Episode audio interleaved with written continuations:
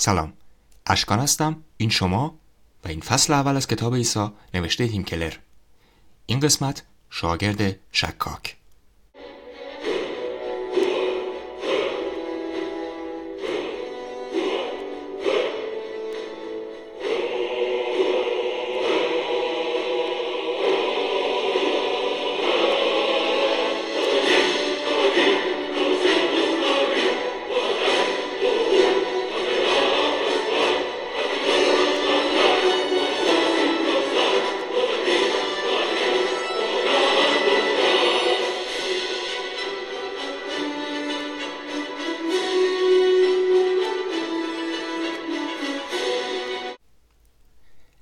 اولین برخورد تیم کلر در این فصل مورد بررسی قرار دادن یه شاگرد بدبین و منفیه.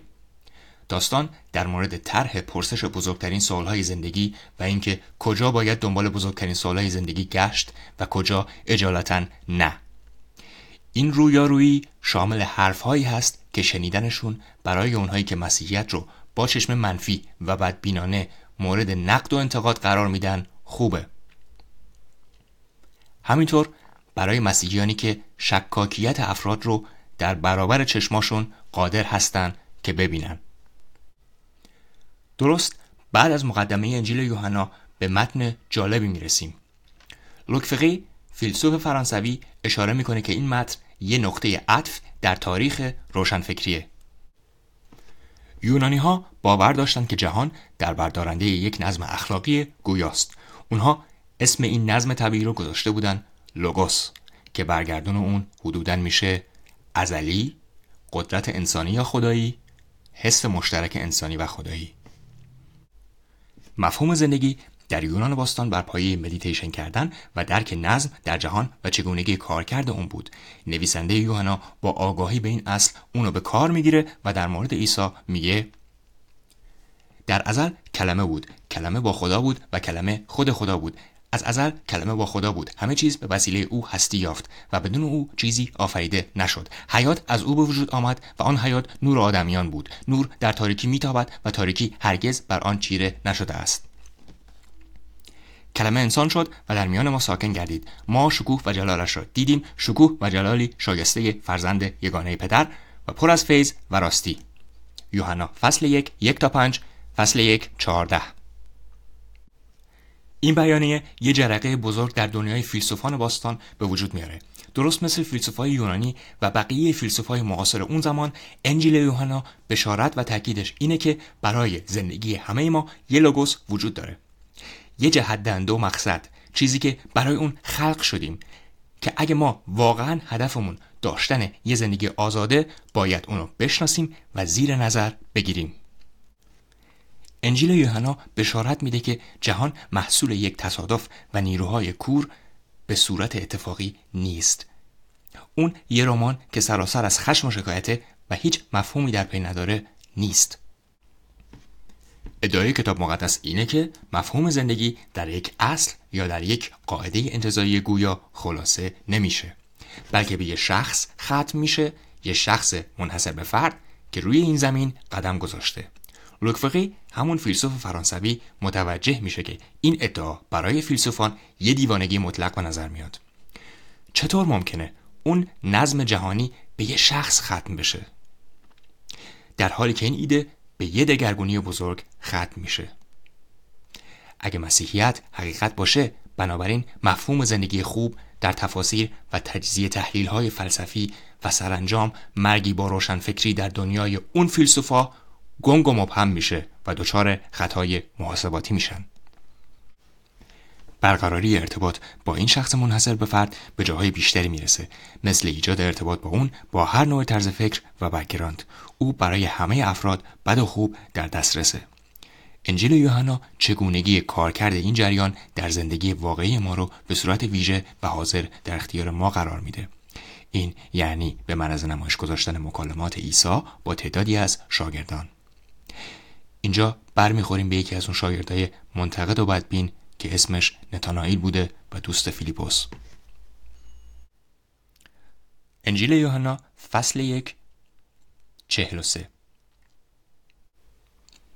روز بعد وقتی عیسی می‌خواست به جلیل برود فیلیپوس را یافته و به او گفت به دنبال من بیا. فیلیپوس مانند اندریاس و پتروس اهل بیت صیدا بود. فیلیپوس هم رفت و نتانائیل را پیدا کرد و به او گفت ما آن کسی را که موسی در تورات ذکر کرده و انبیا درباره او سخن گفتند پیدا کردیم. او عیسی پسر یوسف و از اهالی ناصره است. نتانائیل به او گفت آیا می شود که از ناصره چیز خوبی بیرون بیاید؟ فیلیپوس جواب داد بیا و ببین. پس اول بفهمیم مشکل نتانائیل چیه. حداقل مشکل نتانائیل اینه که اون یه متفکر افاده البته ما اینجا سعی نداریم از نتانائیل یه منافق ریاکار بسازیم. فیلیپوس به سمت او میره و میگه بیا من می‌خوام تو رو با یه استاد جدید آشنا کنم. اون جواب تمام سوالات معاصر عصر ما رو داره. اون از شهر ناصره میاد. نتانائیل او رو به تمسخر می‌گیره و میگه از ناصره؟ تو اون زمان مردم از بالا به پایین به افرادی که از جلیل می اومدن نگاه می‌کردن. و اونا رو به چشم تحقیر می‌دیدن. این برخورد یه طرز رفتار رایج بین ما آدم است. حالا اگه توی نقشه نگاه کنید اونجایی که نوشته شده گلیلیا اون همون استان جلیله و پایینترش می‌بینیم که نوشته نتسقط اون همون جاییه که به فارسی برگردونش میشه ناصره. بعضی از آدما که توی نقطه زندگی می‌کنن به آدمایی که از نقطه های دیگه میان فخر میفروشن. مثلا میگن آه آخه کی اونجا زندگی می‌کنه؟ و همیشه کسایی که به خاطر موقعیت اجتماعی یا محل سکونتشون بهشون خز گفته میشه دنبال آدمای دیگه میگردن که حالا خودشون از بالا به پایین بهشون نگاه بکنن و تحقیرشون کنن. و این زنجیره تا بی نهایت ادامه پیدا می‌کنه. خود نتانائیل هم متولد اورشلیم نبوده. و تو حاشیه های همون جلیل متولد شده بوده و با خودش خیال می‌کنه که حق از بالا به پایین نگاه کردن به یه نقطه مثل ناصره رو داره. شهر ناصره در جلیل حکم زندگی انسانهای ما قبل تاریخ رو داشت که برای جلیل یه لکه ننگ محسوب می‌شد. از این افراد تو زندگی ما پیدا میشه کسایی که خیال می‌کنن باهوشن. افراد حق به جانب و مهم. یه عده دیگه آدم هم وجود دارن که اونا آدمای خز و سطح پایینن. بهترین راه نشون دادن ارادت به این آدمای مهم و سطح بالا و باهوش زمانی که می‌خوایم بهشون بگیم منم یکی از خود شمام درست وقتی که با یه آدم سطحی خز و شهرستانی مواجه میشیم حرکت چرخش چشما به نماد تحقیره. ما از اینکه افراد راجبمون نظر مثبت داشته باشن یا به توانایی و هوشمون پی ببرن خوشمون میاد. ولی به جای عمیق فکر کردن اووردن استدلال و مواجه شدن با چالش ها ترجیح میدیم که از راه تمسخر و خار کردن بقیه وارد و اینو به اثبات برسونیم. نتانائیل هم از این قاعده خارج نیست. او اعتقاد نداره که یه شخص از ناصره جواب بزرگترین سوالهای اونو می‌تونه بده. در واقع نتانائیل فکر می‌کنه فیلیپوس به معنای واقعی کلمه اونو احمق فرض کرده. داشتن جوابا از ناصره. اهم. شک دارم. احتمالا چشماشو به نشون سرگیجه از بالا تا پایین میچرخونه. واقعا؟ اون از اونجا میاد؟ هه؟ اگه نظر شمام راجع به افراد یا مسیحیت همینه باید به عرضتون برسونم که جای هیچ تعجبی نیست. نظر خیلی از افراد راجع به ایمان مسیحی شبیه برخوردی است که نتانائیل با عیسایی که از ناصره اومده بوده داشته. مسیحیت اون زمان از ناصره اومد و هنوزم برای یه عده چیزی بیشتر از ناصره نیست. خیلی از افراد هنوزم چشماشون به نشون ناکارآمدی یا برای تمسخر مسیحیت میچرخه. این افراد هیچ تصوری ندارن که عیسی کی بود و واسهشون چه کار کرد. این می‌تونه شامل افرادی بشه که تو خانواده های مسیحی بزرگ میشن و در عمل می‌دونن مسیحیت چیه و همشون حرفشون اینه که مسیحیت واسه من هیچ مفهومی نداره. من باهاش بزرگ شدم ولی خیلی زود حس کردم واسه من هیچ کاربردی نداره. من باهاش بزرگ شدم و می‌دونم و تصمیم من همینه. و به این ترتیب عیسی هنوز هم از ناصره میاد. نقطه.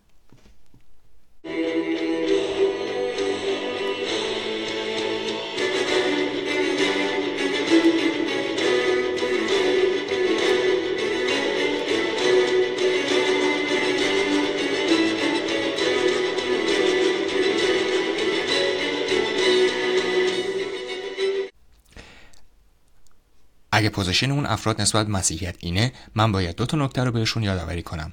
چون ممکنه اونا دو تا مشکل بزرگ و عمیق داشته باشن که بهتر باهاش روبرو بشن. این شکل از بیاعتنایی همیشه کشنده است. این رفتار به طور قطع هر نوع حضور خلاقیت تازه و کورسوی امیدی رو بدون فکر از پایه می‌زنه. تارا پارکر پاپ در کتاب خودش به اسم For Better با یه جنبندی کلی به این نتیجه می‌رسه که چرخوندن چشما توی رابطه حادترین نشونه برای فهمیدن در خطر بودن یه رابطه است. این مشاور ازدواج میگه این کار سیگنالی رو از خودش ساطع می‌کنه که طرف مقابل خود رو خار و خالی از ارزش حس می‌کنه. یه ازدواج خوب می‌تونه به خوبی با افسردگی عدم تفاهم درد و رنج مقابله بکنه. ولی اون هرگز نمی‌تونه در برابر بیاعتنایی مقاومت کنه. این به روابط شخصی و زندگی خردمندانه انسان هم ختم میشه و هیچ چیز زشتر از این نیست که یه سری افراد رو یا یه سری از ایده ها رو قبل از هر نوع ارزیابی از ریشه بزنیم و بلوکه کنیم. مشکل دوم اونا وقتی مسیحیت رو خز و فاقد ارزش می‌خونن کمی برجسته تر میشه. اونا وجود خودشون رو شخصا از مسیر اصیل زندگی قیچی می‌کنن. اگه حدسم درست باشه این افراد خودشون رو از ارزش های مرکزی متصل به جنس تربیتشون جدا می‌کنن و از فرهنگی که توی خونشونه خودشونو پاره می‌کنن. سوال من اینه که آیا این زیبا نیست که ایده های مثل دوست داشتن دشمن و نکشتن دشمن طبق دستور عیسی تمدن ها رو وادار به کشف روز به روز صلحجویی کرده؟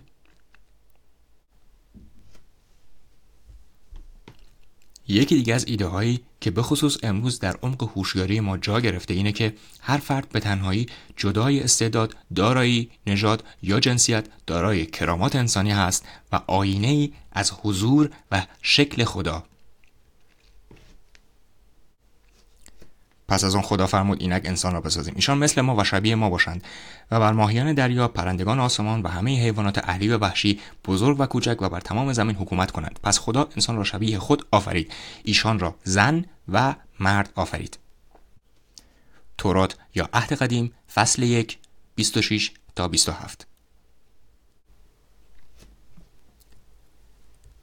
لوک همون فیلسوف فرانسوی میگه بدون آموزه های قدرتمند مسیحیت و بدون در دست داشتن آموزه های مثل لوگوس و خط شدن اون به یک شخص فلسفه انسانگرایی که ما امروز ازش دم می‌زنیم و همه به نشون تایید و به وجد اومدن کله هامون رو واسش تکون میدیم و لذت می‌بریم. اصولا نمی‌تونست وجود خارجی داشته باشه. یکی دیگه از این آموزه ها که تا امروز زنده است و در جریان نگرانی و کمک رسانی به افراد محتاج و بی‌وضاحت. البته وجود این قانون در مسیحیت به معنای اجرا شدن اون نیست بلکه وجود سیگنال اون هست.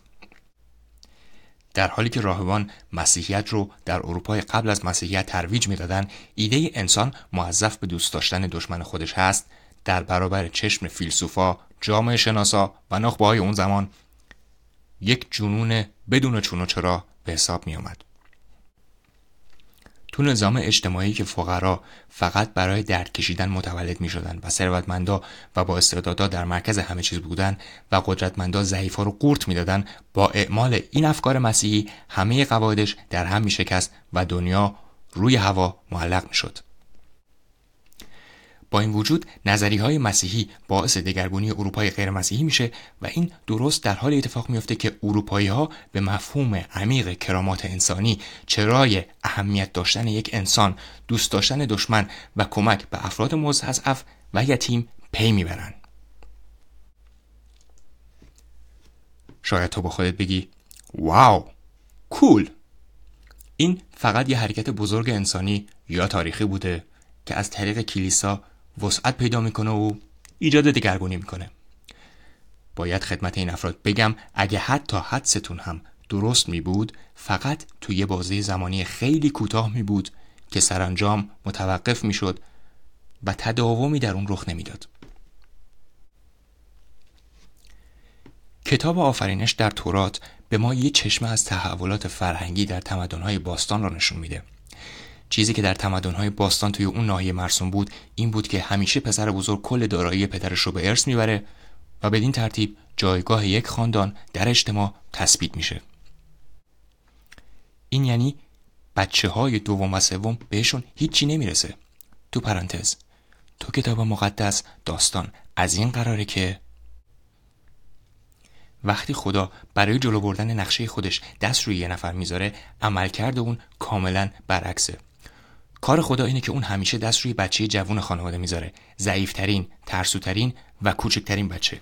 خدا حابیل رو انتخاب می‌کنه نه قابیل. اسحاق رو انتخاب می‌کنه نه اسماعیل. یعقوب رو انتخاب می‌کنه نه ایسو خدا داوود رو انتخاب می‌کنه نه برادرش که یازده سال بزرگتره.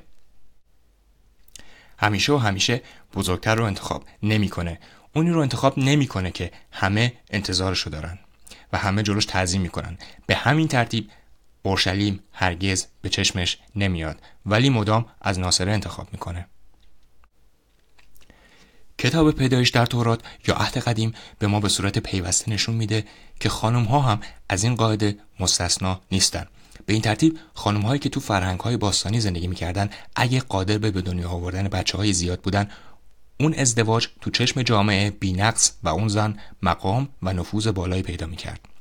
چرا که در پی اون موفقیت نظامی اقتصادی و طبیعتا تثبیت امنیت خانواده بود اون زمان زنایی که بچه دار نمی شدن عنوان ننگ و شرمساری بهشون تعلق می گرفت. ولی تو کتاب مقدس قضیه از این قراره که وقتی خدا یه زن رو برای پیشبرد نقشش انتخاب می‌کنه دست روی اونو می‌ذاره که هیچ بچه ای نمی‌تونه به دنیا بیاره و موجب گشوده شدن دامان اون زن میشه اون زنهای خار و زلیل و ترد شده رو به سمت خودش می‌کشه و کاری می‌کنه که تو چشم جهان موفق و دوست داشتنی بشن. خدا سارا زن ابراهیم رو انتخاب می‌کنه. ربکا زن اسحاق و حنا مادر سموئیل و الیزابت مادر یحیای تبعید دهنده. شاید دارید با خودتون فکر می‌کنید که دیدن مسیحیت از این پرسپکتیو دیگه زیادی پر از لطف و پر از اجحافه. خدا بازنده ها به همون اندازه دوست داره. آره نه. هم. شاید بگید این جنبه از کتاب مقدس رو نمی‌تونید تایید کنید. ولی همه اون داستان ها در مورد خشم خدا توی تورات از اون ور خدا در جسم عیسی اون همه مهربانی اون همه بخشش اینا یعنی چی؟ از اون طرف قربانی کردن خودش خون دادن واسه انسان یه رستاخیز خیلی خوشگل و یه داستان دوست داشتنی. شرمنده. باش نمی‌تونم کنار بیام. نمیفهممش. پذیرفتن این همه تفاوت تو شخصیت خدا سخته ساده لوحانه است. ولی درست بیرون کشیدن این جنبه ها از کتاب مقدس که چالش برانگیز عجیب و ماورا طبیعیان در مرکز ماجرا قرار دارند در هسته این کتابی هم تا دلیل و برهان اینکه چرا اون خدای پرشکوه و غیر قابل شکست و مرگ ناپذیر شخصا پا روی صلیب می‌ذاره ضعیف و تنش پر از زخم میشه و سزاوار زجر و مرگ وجود داره. او همه این کارا رو برای ما انجام میده تا برای گناه های ما کفاره بده. مجازاتی رو به گردن بگیره که ما با بانی اون بودیم و در حق ما باید اعمال می‌شد. اگه این حقیقت باشه این خارقلاده ترین و رادیکال ترین مدل تقدیم کردن و از روی عشق خود رو قربانی کردنه که انسان قادر به تصورشه. این یه اصوله یه پایه یا فوندامنت یه تکیهگاه محکم یه انگیزه توانا برای مفهوم جنبه انقلاب های اخلاقی که مسیحیت باش ما رو مورد صحبت قرار میده. برای ایمان پیدا کردن هیچ قوی تر از این فوندامنت یا پایه نیست. چیزی که از درون باعث تفاوت مسیحیت با هر نوع از مذهب روش یا سیستمی میشه اینه که توی همه مذاهب برای پیدا کردن خدا باید انسان روی خودش سخت کار بکنه. اگه آدم بخواد به یه درجه خاصی برسه بالا آوردن اعمال X یا Y لازمه. آدم باید تمام نیروش رو به کار بگیره تا اون اعمال رو در چهارچوب قوانین اجرا بکنه. آدم باید با بقیه مسابقه بده و از افراد معمولی دیگه بهتر باشه. همه مدل های مذهبی یا جهت های فلسفی تاکید می‌کنن اگه می‌خوای دنیا رو درست یا خودت رو درست کنی همه درک و قدرتت رو توی اون کار روی هم بذار. ولی مسیحیت در تضاد کامل با همه ایناست. هر نوع مدل فلسفی و مذهبی دیگه میگه اگه می‌خوای با خدا رابطه داشته باشی باید یه کاری بکنی. ولی مسیحیت میگه نه عیسی مسیح. اومد تا برای تو انجام بده. اون چرا که تو قادر به انجامش نبودی. همه مذهبا میگن اینها اینجا رو نگاه کن. جواب همه سوالای مهم اینجا نوشته شده. ولی مسیحیت میگه نه. جواب تمامای سوال مهم رو عیسی داره. تعدادی از سیستم های مذهبی برای افراد قدرتمند و موفق جذابن چون اون مذهب ها افکار اونها رو جهدهی می‌کنه. آدم فقط در صورتی موفقه که به اندازه کافی قوی باشه و با ریاضت خودش رو تحت فشار قرار بده. ولی مسیحیت فقط مال افراد قوی نیست. مسیحیت متعلق به هم است. مخصوصا برای کسایی که جا زدن کسایی که واقعا خسته و کسایی که ضعفشون رو قبول می‌کنن. مسیحیت ویژه افرادیه که از اجتماع به خاطر احساسی بودنشون زخم خوردن. افرادی که جرأت اعتراف کردن این که قلبشون داره ارور میده رو دارن. کسایی که از توانی کردن به خدا اجتناب می‌کنن و از عمق وجودشون به این حقیقت پی می‌برن که حل مشکلات از توان اونا خارجه و با آغوش باز میپذیرن که عیسی برای اونها روی صلیب جون داده و اونها رو با خدا آشتی داده. کل نموق مسیحیت این خلاصه میشه که به تو نمیگه برای پیدا کردن خدا باید این کار یا اون کار انجام بدی. مسیحیت میگه خدا به شکل عیسی روی زمین میاد به صلیب کشیده میشه و جون میده تا اون به شما نزدیک بشه. ازتون خواهش می‌کنم خودتون از مسیحیت با اصرار به اینکه مسیحیت صادرهانه است منسوخ شده است یا افکار دیگه ای که چشمای شما رو در برابرش بسته می‌کنه محروم نکنید. از غرور، تعصب، از بی‌اعتنایی و خار شمردن دوری کنید. اساس داستان نتانائیل صرفا وجود غرور و تکبر رو شرح میده که پشت همه اون حسهای تکبر نیاز عمیق و روحانی اون قابل لمسه. حقیقت اینه که پشت همه ابراز شک و تردیدها همه نقدهای منفی نسبت به مسیحیت یه دنیای عمیق و پنهان از نیاز معنوی پنهان شده. نتانائیل با وجود همه ضعفاش فیلیپوس رو دنبال می‌کنه و به سمت عیسی میره. چرا این کار می‌کنه؟ چرا به این کار تن میده چون اون زمان مثل بقیه جوانای هم نسل خودش در تکاپو برای ایستادگی در برابر یوق و شلاق حضور رومیان بوده و روحش هم خبر نداشته که دست خدا پشت پرده در حال جنگیدن و انجام عملیاته آیا یهودیان تو اون شرایط میبایست انتظار مشیخ یا همون مسیح رو میکشیدن؟ آینده اونا در دست باد چطور به نظر می‌رسید؟ آیا هنوزم قوم خدا بودن یا نه؟ آیا خدا اونها رو رونده بود؟ جواب هایی که بقیه به نتانایل می‌دادن برای اون تا زمانی که با عیسی وارد مکالمه شد کافی نبودن شاید تو دنیای شخصی خودش غرق در مشکلات و نارضایتی درونی بوده شاید یه حفره عمیق از نبود معنویات رو حس می‌کرده و با خودش گفته به نظر محال میاد. ولی بذار یه نگاهی به ناصره بندازیم. داستان نتانایل داستان زندگی خیلی از ماست. ماهایی که لابلای کتاب ها فیلم ها فلسفه ها و شخصیت ها هرگز به جوابهایی که انتظارشون رو داشتیم نرسیدیم و آهسته شروع به نجوا کردن و ارتباط برقرار کردن با عیسی کردیم.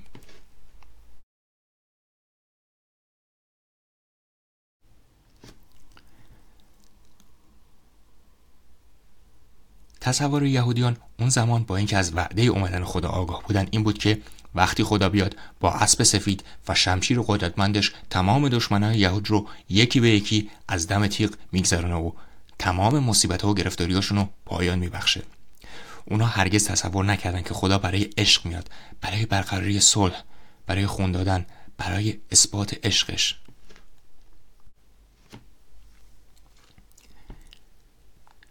اگه سراغ من اشکان بیان و ازم بپرسن آیا تو هم حاضری مثل عیسی جون خودتو فدای آدما بکنی؟ برای انسانیت یا برای مسیحیت یا برای هر چیز دیگه مسلما جواب من نه است شرمنده. من جونم رو دوست دارم. من قرار نیست خون بدم. ولی عیسی خون میده. راز مسیحیت اینه که ما هیچ ترسی نداریم از اینکه شبیه عیسی بشیم از اینکه پاک و پاکتر بشیم برای اینکه مطمئنیم اون جای ما رو گرفته اون به جای ما خون داده و ما در امنیت کاملیم اگه پای یه مثال کلاسیک دیگر رو وسط بکشیم به شاعر و نویسنده انگلیسی W.H. اودن می‌رسیم که به سال 1939 به طرف منحتن نقل مکان می‌کنه اودن یه نویسنده چیره دست بود که مثل خیلی از دوستاش جزو متفکرانی بود که اعتقادات دوران بچگی خودش رو توی همون کلیسا در انگلیس سالها پیش به فراموشی سپرده بود. ولی بعد از شیوع جنگ جهانی دوم نظرش دوباره عوض میشه. اودن حقیقی بودن مسیحیت رو میپذیره و با حضور دوباره خودش تو کلیسا باعث میشه خیلی از افراد شوکه بشن. چه اتفاقی واسش افتاده بود؟ اودن تو گزارش خودش دلیل بازگشت فکر کردن مجددش به معنویات رو این بیان می‌کنه که او پی می‌بره با ظهور نازی ها که هیچ احترامی برای عدالت و آزادی افرادی که قائل نبودن مسیحیت داره به فراموشی سپرده میشه و خبری از دوست داشتن همسایه و محبت به انسانهای دیگه نیست. نازی ها به برتری فکر می‌کردن و به چیزی به اسم کمک به ضعیفترها فکر نمی‌کردن. همه اون چیزی که لیبرالیسم روش استوار بود حالا فقط به یه حیوان وحشی گرسنه تبدیل شده بود و این همون جنبش نازی ها بود. این اتفاق تو سرزمین بربرها نمیفته بلکه تو یکی از سطح بالاترین کشورهای اروپا میفته تو عصری که فلسفه و ادب هنر و سینما اخلاق و ریاضیات موسیقی و احساسات در بالاترین و پرشکوهترین حالت ممکن در آلمان قبل از نازی بودن اودن خیلی سریع پی می‌بره همه اون چیزی که به ارزش های لیبرالیسمی مثل آزادی، اقلانیت و برهان، دموکراسی و کرامات انسانی ختم میشه. تنها چند تا فرض و ایده هایی در دست باد هستن. اودن میگه اگه بخوام خودم رو قانع کنم تحصیل کرده های سطح عالی نازی ها عمل خطا رو انجام میدن و تحصیل کرده های سطح بالای ما انگلیسی ها در جبهه مخالف عمل درست رو انجام میدن. چه چیزی از درون عامل تثبیت ارزش های ما و چه چیزی عامل رد کردن اونه برای اودنی که تو کلیسا بزرگ شده بود می‌بینیم که مسیحیت دوباره از ناصره اومده بوده. اودن مسیحیت رو سطح پایین و غیر کارآمد فرض کرده بود ولی ظهور نازی ها به اون این امکان رو میده تا درکش کنه. اودن به کرامات انسانی، آزادی و به لیبرالیسم اعتقاد داشت. ولی چرا؟ مگه نه اینکه قانون جهان طبیعی روی این اصل استواره که قوی ها ضعیف ها رو می‌خورن. اگه حکم حکم قوانین طبیعی باشه و قوی ها ضعیف ها رو بخورن و اگه ما ذاتا از دل عوامل طبیعی تاثیرگذار و سیر تکاملی بیرون آمده باشیم چرا وقتی کشورهای قوی کشورهای ضعیفتر رو شروع به خوردن می‌کنن یک دفعه میگیم نه این کار غلطه. رو کدوم اصل میگیم؟ نسل کشی در سودان وقتی یک گروه قومی قوی گروه ضعیفتر رو می‌خوره غلطه. تو پرانتز اگه خدای وجود نداشته باشه پس محدوده دید من از عدالت؟ درک من چیزی بیشتر از نظر و تخیل خودم نیست. الاستر مکنتایر فیلسوف امریکایی در کتاب در پی فضیلت که تو کشورهای انگلیسی زبان 170 بار به چاپ مجدد درآمد از استدلالی حرف می‌زنه که باعث میشه شاعر و نویسنده ما اودن دوباره اعتقاد پیدا بکنه. الستر میگه آدم نمی‌تونه بفهمه یه عامل مثبت یا منفی هست تا زمانی که آدم ندونه انتهای اون به کجا ختم میشه یا اون چه هدفی رو دنبال می‌کنه. این اصل بر انسان هم دلالت می‌کنه. چطور میشه فهمید که یه شخص آدم خوب یا آدم بدیه تا زمانی که ندونیم آدم برای چی ساخته شده؟ شاید با خودتون بگید من اصلا خبر ندارم که خدایی وجود داره یا نداره. من فکر نمی کنم اصولا انسان برای هدف خاصی ساخته شده باشه. می‌بینید موزل کار کجاست؟ اگه واقعا نظرتون اینه پس دیگه هرگز در مورد یه آدم که خوب بود یا بد بود نباید صحبت به میون بیارید. و در اینجا تیم کلر نویسنده کتاب به وضوح اعلام می‌کنه که من نمی‌تونم اثبات بکنم مسیحیت حقیقته ولی من به شما دلایل خوب و عالی برای اعتماد به عیسی می‌تونم نشون بدم. به شرطی که از قبل آماده باشید مثل نتانائیل بپذیرید که شما یک میل عمیق برای پیدا کردن جوابای بهتر و بزرگتر از زندگی رو دارا هستین. بنابراین خواهش من از شما اینه که تعصب خودتون رو کنار بذارید و همراه نتانائیل بشید. عیسی رو بشناسید با دوستاتون در موردش بحث بکنید. بیاید نزدیکتر و تعجب نکنید وقتی اولویت های زندگیتون و کتگوری های شما تغییر می‌کنه. هر اونچه که انتظارش رو دارید هر اونچه که بهش امید دارید در مورد هر اونچه که واسش رویا پردازی می‌کنید شما تو ناصره خواهید تونست خیلی خیلی خیلی بزرگتر از اون رو کشف بکنید. 26 2020 پایان فصل یکم از کتاب ایسا نوشته تیم کلر. امیدوارم نظرتون مثبت بوده باشه و اون رو توی شبکه های اجتماعی به اشتراک بذارید. سوالاتون رو با من در میون بذارید و من شخصا به تک تکشون تا جایی که بتونم پاسخ میدم.